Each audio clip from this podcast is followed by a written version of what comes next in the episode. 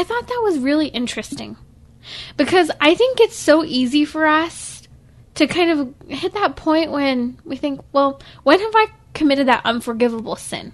When am I really just a bad Catholic? When should I just throw my hands up and say, forget it? Only you can put yourself outside of the arms of the church. Only you can deny yourself forgiveness. Part of my response from this man was that you're never dropped from Catholicism. In fact, at our baptism, we are brought into the family of God. We become Christ's children. We become little Christs. We're the children of God. Now, it's important to recognize that although we have this incredible opportunity to receive our Lord Jesus Christ in the Eucharist every Sunday, we're only obliged to receive our Lord Jesus Christ in the Eucharist once a year. And the response was like, oh, wow, I'm not a bad Catholic because I haven't received the Eucharist. You're not. But you can be an even better Catholic for receiving the Eucharist. In these weird times of COVID 19, our churches shutting down on us, and a lack of sacraments, trust me, I'm as frustrated as the next person that our churches have closed us out in the way that they have. And in some dioceses, there's more access, and in others, there's less or none still. But here's what's important only you can separate yourself from the life of God.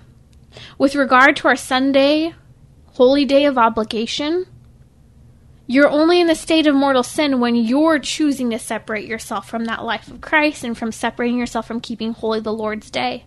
No matter what you've done, whether it has to do with choosing not to go back to church, failing to keep holy the Lord's day, whatever it might be in your past, you are only ever one confession away from being back into the graces of God, back in communion with our Lord Jesus Christ and the communion of saints.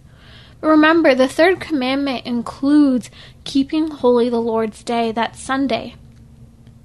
And again, that's where mortal sin can enter in for us.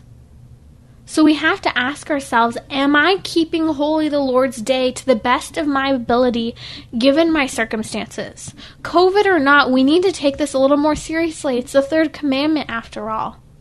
We need to have this renewal in honoring the Lord's day and taking that time not just to rest and lounge about on the couch and watch more Netflix.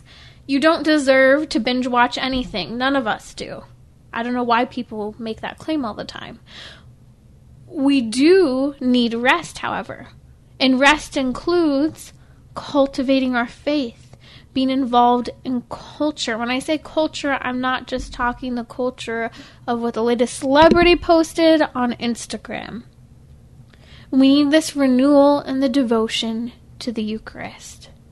And so I want to invite you to renew your devotion to our Lord Jesus Christ in the Eucharist by turning yet again our eyes to Cardinal Sarah's letter, where he talks about Eucharistic joy. He says, Let us return to the Eucharist with joy. How do we do that? Let's have that renewed outlook. Whether you're going back to Mass this Sunday for the first time in a while, maybe you're taking someone with you who hasn't been to church in months, or you're going to Mass again and you're looking forward to it. Here are some of the things that Cardinal Sarah has to say. He talks about us having a purified heart. This is where I encourage you yet again to return to the sacrament of reconciliation, to return to being honest with ourselves, with our beliefs in the real presence of the Eucharist. It's okay to be struggling with sin, and it's okay to struggle with whether or not you really truly believe that Christ is present in the Eucharist if you're not quite fully there yet, that's okay. Recognize that that struggle is something that even many of the saints have had before us. There's that common saying, and I'm not sure if a specific saint said it or not. You can tweet me if you know. Uh, but that prayer, I believe, Lord, but help my unbelief.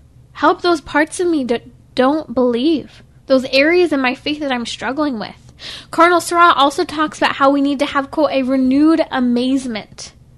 Okay, how do we have a renewed amazement in the Eucharist when maybe you've been a cradle Catholic and you've been receiving our Lord Jesus Christ in the sacrament of the altar since you were six years old, however long ago that may have been for you? Here's how we have renewed amazement God became man, and God offers himself to us body, blood, soul, and divinity under the veil of bread and wine. That's a mystery. So, how do we have renewed amazement?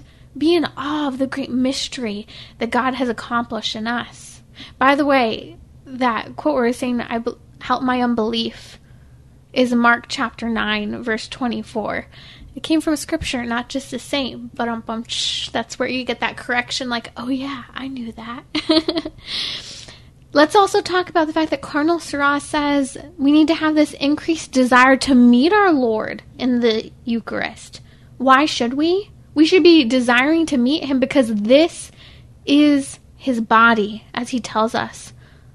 So let's get to know him, be with him. Just like you've longed to be in the presence of a loved one, long to be in Christ's presence in the Eucharist. We have the opportunity to receive him, and God does more than just be with us. He wants to be united to us and us to him. Cardinal Sarah encourages us to bring Christ to others with a witness of, quote, full of faith, love, and hope. So, my challenge to you is this provide an invitation for others to return back to Mass and to the Eucharist. What could happen? What's the worst that could go wrong? They say no? They say no? They say they're busy? They make up an excuse? I don't know. But at least give them the opportunity to return.